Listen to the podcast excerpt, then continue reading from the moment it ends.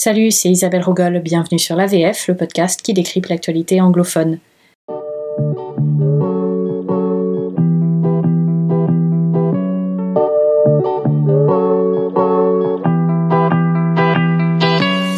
Depuis la semaine dernière déjà et jusqu'aux élections présidentielles américaines, je consacre ces épisodes à ces élections, à leur logistique, à leur pratique aux institutions américaines et comment cela peut impacter le résultat du 3 novembre. La semaine dernière, je vous ai parlé notamment beaucoup du vote postal. Je vous invite à aller écouter cet épisode-là d'abord. Cette semaine, on va parler d'un sujet qui me fascine, c'est la carte électorale américaine. On va parler du Sénat, de la Chambre et du collège électoral, le fameux collège électoral. On va parler de gerrymandering, vous comprendrez euh, mieux ce que ça veut dire, et de qui vote, comment chaque vote est compté, pourquoi certains comptent beaucoup plus que d'autres, et comment cela donne au final un paysage politique américain qui ne correspond pas forcément, et de moins en moins en fait, à l'opinion publique américaine.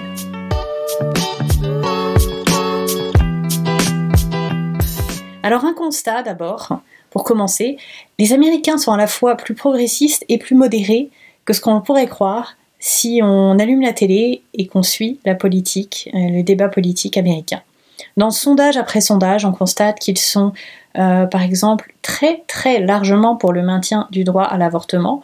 Ils sont 50% à dire qu'ils sont pour le droit à l'avortement dans toutes les circonstances et un 29% à dire euh, dans certaines circonstances, mais pas toutes, mais ça fait quand même au total 8 Américains sur 10 qui ne souhaitent pas interdire l'avortement.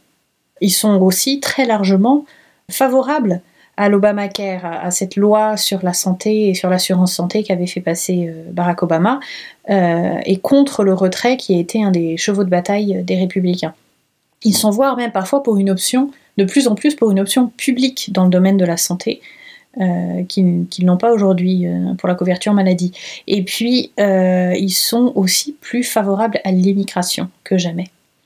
Alors cela est dû notamment à une évolution démographique l'Amérique n'a pas le problème que l'on a en Europe d'être un pays vieillissant, bien au contraire, c'est un pays jeune, c'est une population qui croît euh, beaucoup et euh, qui croît notamment parmi euh, les, plus nouvelles populations des États-Unis, les populations latino, beaucoup, toutes les populations issues de l'immigration, avec un pays qui, on estime, d'ici 2045-2050 sera ce qu'ils appellent majority minority, donc majorité, minorité, euh, donc ce qu'on appelait les minorités euh, visibles, seront euh, plus importantes dans la population américaine que les populations blanches. Et ça a un impact énorme, énorme sur, sur la politique et, sur, sur le ton des débats qu'on entend en ce moment. Alors, pourquoi, si les Américains sont très largement passés à autre chose pour ce qui est de l'avortement notamment, euh, pourquoi est-ce que ces sujets restent euh, si chaudement débattus dans la politique américaine et pourquoi dans un système bipartite où la théorie voudrait que euh, on se bat au milieu, c'est une vieille théorie en, sciences politiques qui est bien, bien mise à mal ces derniers temps, mais qui veut que dans un système bipartite parfait, camp a ses votes garantis, on va dire, et on se bat euh, au milieu, parmi les modérés. Et a priori, euh, les élections, elles seront toujours 51, 49, 52, 48, parce que par définition, les partis ont intérêt à chercher, ils cherchent tous à tendre vers au moins 50%. Et quand euh, c'est un peu comme on tire à la, quand on tire à la corde, euh, si chacun des partis cherche à, avoir la moitié, et eh ben, euh, et eh ben ils ont chacun à peu près la moitié. Et, donc il y a normalement pas, pas des écarts forcément si, si marqués. Et surtout, il n'y a pas des opinions aussi minoritaires qui prennent tant le, devant de la scène. Et pourtant, et pourtant, euh, c'est bien ce qu'on voit. Et, il faut donc se poser la question de pourquoi le parti républicain, surtout, et on y reviendra, euh, adopte des points de vue qui sont si indubitablement minoritaires dans l'opinion publique. Et pour ça, il faut parler de fédéralisme. La question de l'équilibre du fédéralisme américain, elle est absolument centrale à l'histoire américaine et aux institutions américaines, et ce depuis le tout début, depuis l'écriture de la Constitution.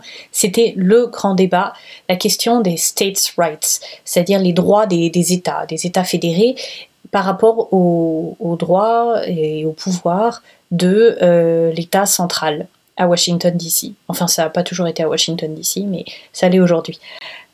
Et, c'est vraiment quelque chose de, fondamental dans, la politique américaine et, dans la formation des différents courants politiques américains, comme euh, en France la question euh, de la centralisation ou la question du pouvoir de l'exécutif face au pouvoir parlementaire. C'est vraiment fondamental dans les institutions. Je vous invite à, voir euh, la fabuleuse comédie musicale sur Hamilton, qui a été un énorme blockbuster Broadway. C'est désormais en version filmée sur, sur Disney ⁇ ça explique assez bien l'opposition entre donc son héros Alexander Hamilton ou bien John Adams et puis donc du côté fédéraliste et puis quelqu'un comme Thomas Jefferson du côté plus des, des states rights, des droits des États. Et donc il y a eu un compromis qui a été fait dans la Constitution. Et c'est que la Chambre des représentants, la Chambre basse du Congrès, représenterait la population, où euh, chaque Américain euh, serait représenté également. Et puis le Sénat, la Chambre haute, là c'est vraiment la Chambre qui représente les États. Et donc chaque État aura deux sénateurs, quelle que soit sa population. Alors à l'époque, l'écart de population entre le moins peuplé et le plus, peuplé des États américains, ça allait en gros de 1 à 12. Aujourd'hui, ça va de 1 à 68. Donc le Wyoming et ses 578 000 habitants, deux sénateurs. La Californie et ses 40 millions d'habitants, deux sénateurs. Donc un électeur du Wyoming a 68 fois plus de pouvoir qu'un électeur de Californie pour ce qui est du Sénat c'est un compromis qui n'est pas parfait, euh, mais tout simplement les petits États ne voulaient pas se faire écraser. À l'époque de la Constitution, euh, la Virginie, à elle seule, c'était 20% de la population américaine. Et on connaît bien ça, nous aussi, hein, dans l'Union européenne, la question euh, des petits États, qui ne des petits pays qui ne veulent pas se faire manger par les grands pays, qui, eux, désespèrent de, la règle de, l'unanimité qui, les bloque. C'est le même principe.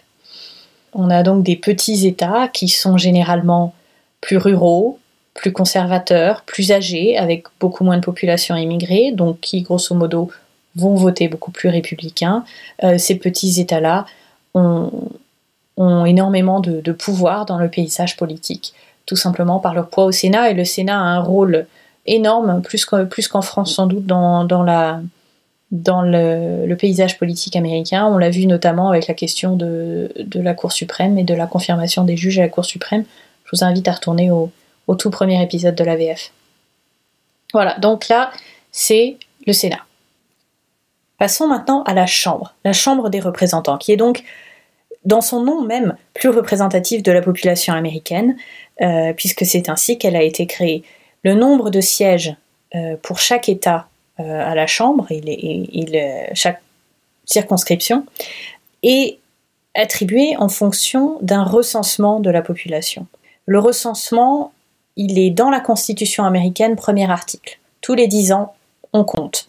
Et on compte parce que, à partir de ce recensement, est déterminée toute la représentativité du gouvernement américain euh, à la fois donc à la Chambre, mais aussi même au niveau euh, des États, au niveau des municipalités, etc.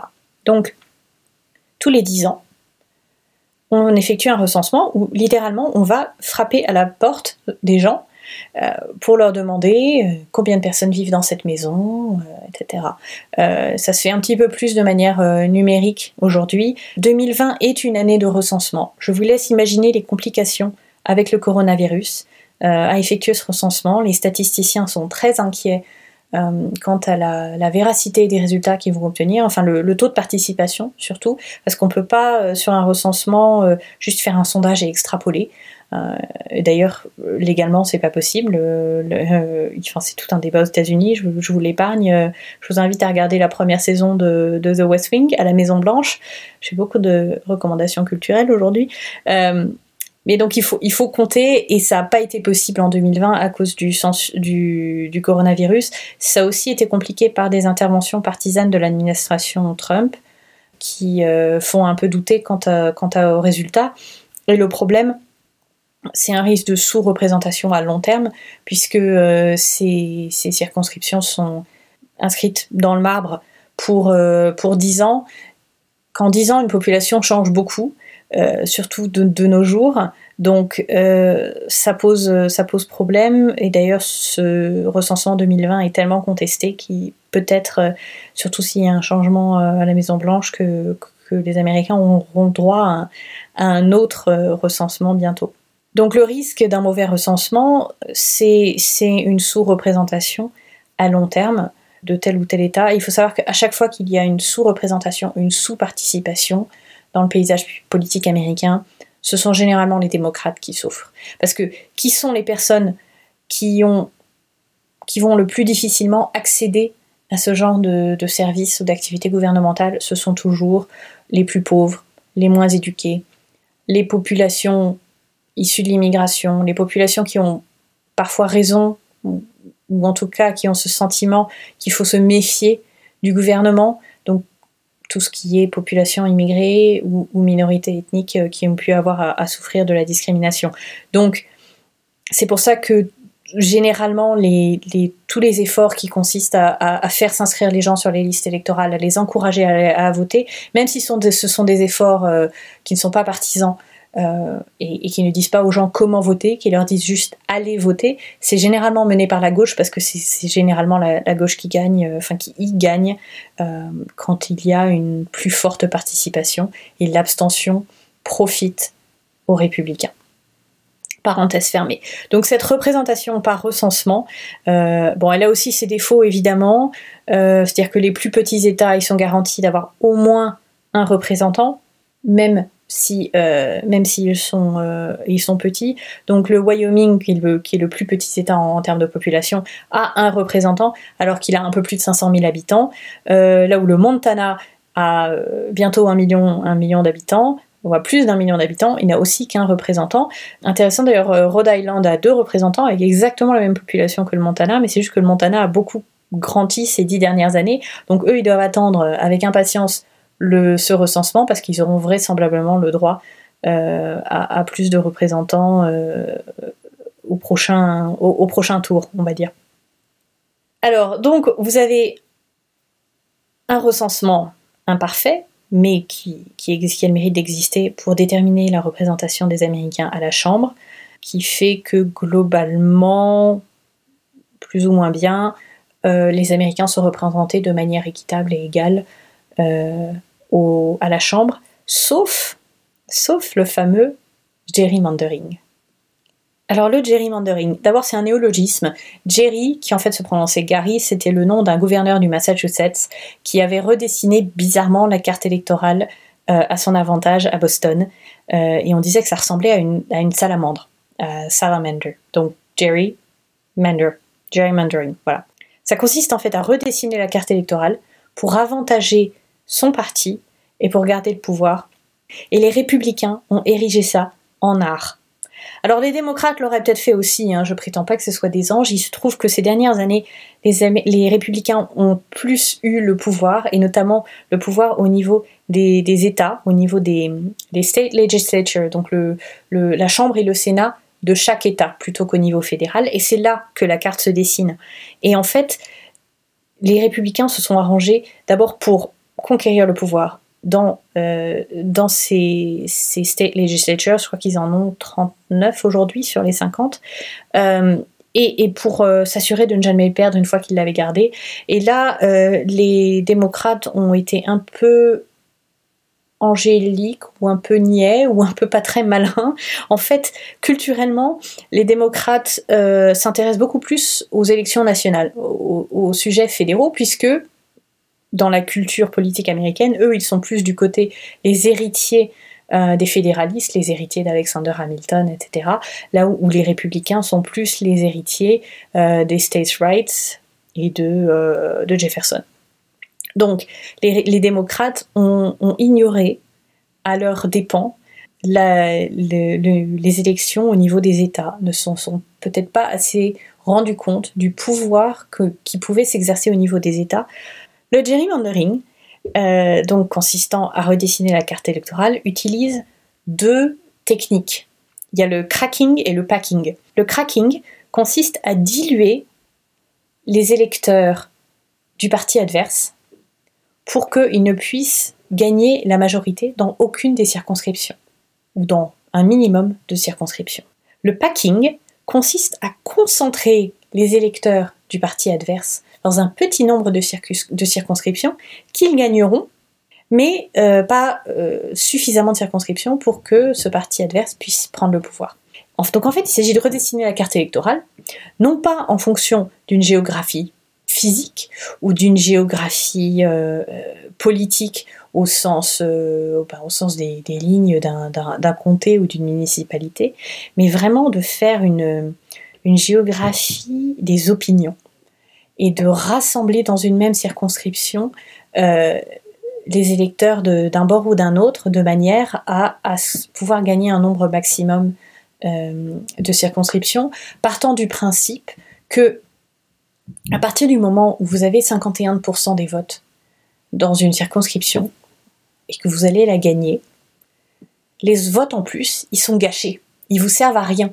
Autant les mettre ailleurs, où vous étiez peut-être à 45%, et vous mettez ces votes dedans, et hop, vous passez à 51 ou à 52.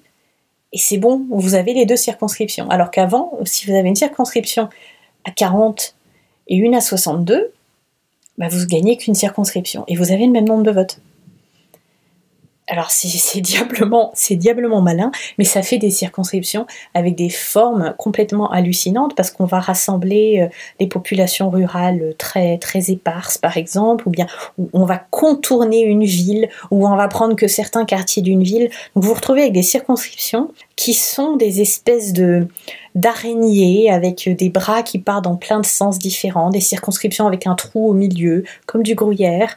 Euh, les gens s'amusent à voir des formes dedans, comme on voit des formes dans les nuages. Il y a par exemple la menthe religieuse, qui est la troisième circonscription du Maryland.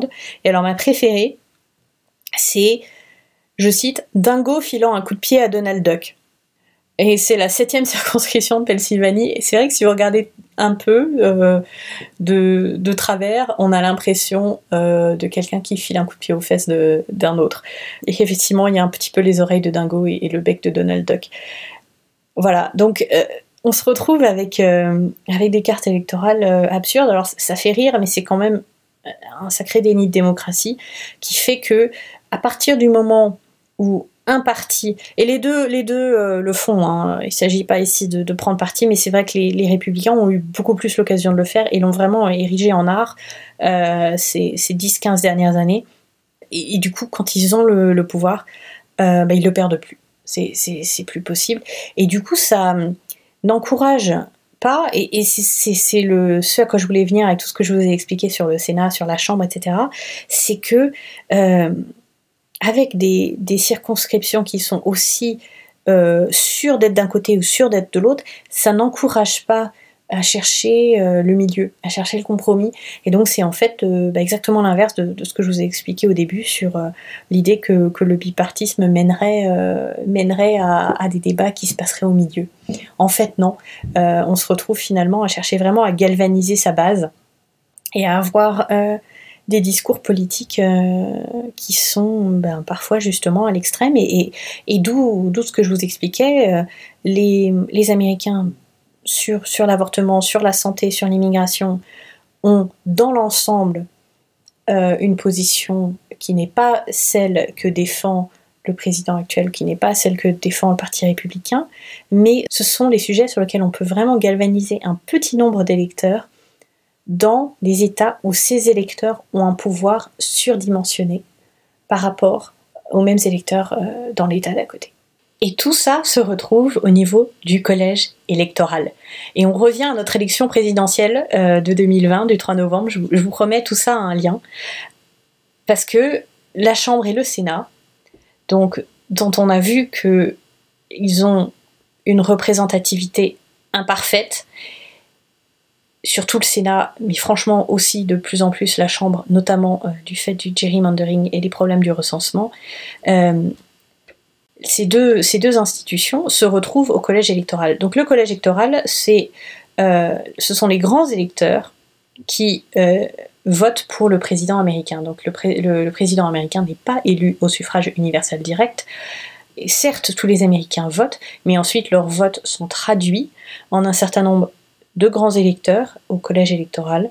Et il en faut 270 pour gagner. Et il y a en fait autant de grands électeurs dans chaque État qu'ils n'ont de siège au Congrès. Donc chaque État a deux grands électeurs pour représenter les deux sénateurs. Alors, ce ne sont pas les sénateurs qui sont les grands électeurs, je précise, euh, ce sont, ce sont d'autres personnalités, mais les nombres euh, correspondent. Donc deux forcément pour représenter euh, les deux sénateurs, et ensuite autant de grands électeurs qu'on a de représentants à la Chambre. Donc les plus petits États en ont, sont certains d'avoir au moins trois grands électeurs, même s'ils ont une petite population.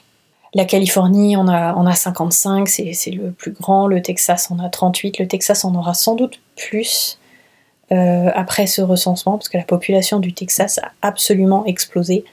Euh, d'ailleurs, euh, non, on y reviendra. on y reviendra. Donc le collège électoral. Chaque État donne l'intégralité de ses grands électeurs au candidat qui a gagné le vote populaire dans, son, dans, l'État. Avec l'exception du Maine et du Nebraska, mais je vous épargne les détails, euh, ce, sont, sont des petits États, ça n'a pas une conséquence énorme.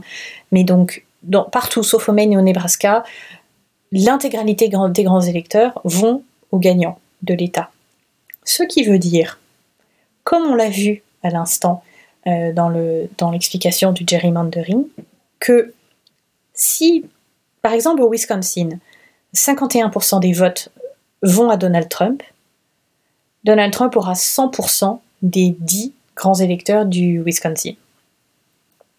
Il n'y a donc aucun intérêt à chercher à ratisser large, à chercher à obtenir 60 ou 70%, euh, quand, bien même, ce serait possible, ou à, chercher le consensus, puisque si vous gagnez 51% ou 50,5%, peu importe, euh, c'est bon.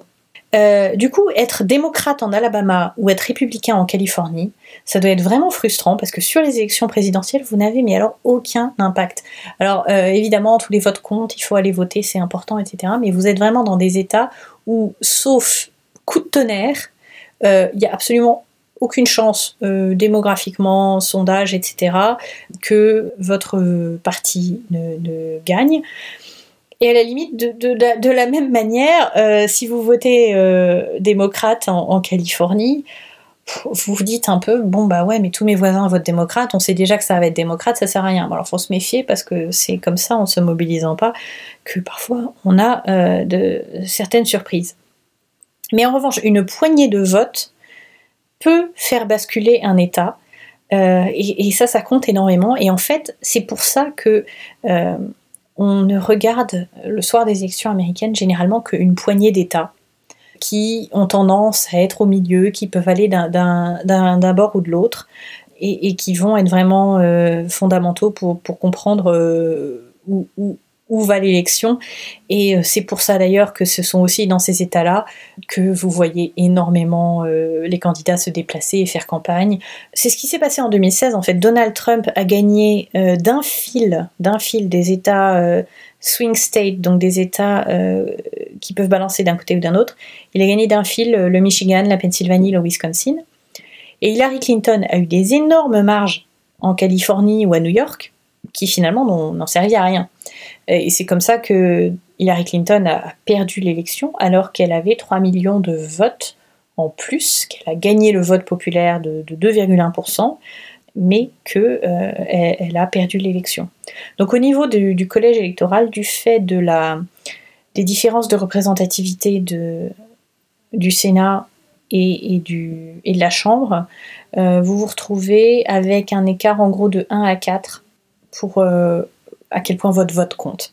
Si vous êtes électeur au Wyoming, il y, a, un grand électeur pour à peu près 192 000 habitants au Wyoming. Au Texas, il y en a un pour 763 000. Euh, voilà, donc c'est un ratio de 1 à 4. Donc en gros, si vous êtes au Wyoming, vous êtes vachement content parce que votre vote compte 4 fois plus que le vote d'autres Américains. Voilà. Conséquence inintentionnelle du fédéralisme, euh, qui sans doute pourrait être euh, moindre si c'était géré de un petit peu mieux, si on n'avait pas euh, dans certains côtés de la politique américaine profité de ce système, et en même temps conséquence inévitable d'un système fédéral où on essaye de donner du poids à la fois à chaque électeur et à la fois à chaque État.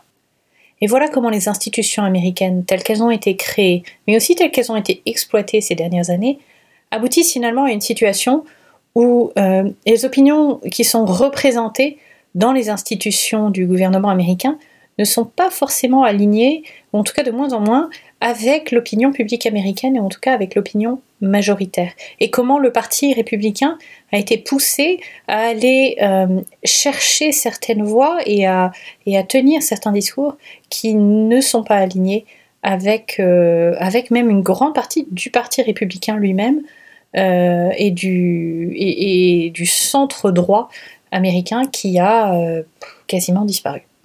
Et ça, ça on va en parler la semaine prochaine, j'aurais voulu vous dire plein d'autres choses, mais on arrive déjà presque à une demi-heure et je veux pas pousser, euh, c'est vraiment des sujets complexes qui méritent d'être analysés dans le détail. La semaine prochaine, on va parler justement de quels sont ces électeurs que aujourd'hui les candidats doivent conquérir, qui sont les électeurs qui ont réellement fait gagner Donald Trump, et vous verrez que je crois que c'est un peu plus complexe que le narratif qu'on a beaucoup entendu sur le petit blanc de la classe ouvrière qui a voté Donald Trump, qui sont les électeurs que Joe Biden doit également euh, convaincre pour gagner le 3 novembre. On en parle la semaine prochaine. L'AVF est une production One Name Bridge, musique par Diala. Vous pouvez retrouver l'AVF ainsi que son podcast frère en anglais Borderline sur borderlinepod.com. Si ça vous a plu, n'hésitez pas à laisser une note et un commentaire sur Apple Podcast ou sur l'appli de votre choix et partagez la VF avec vos amis. Notre écoute est toute petite, on commence tout juste, alors tous les partages font énormément plaisir.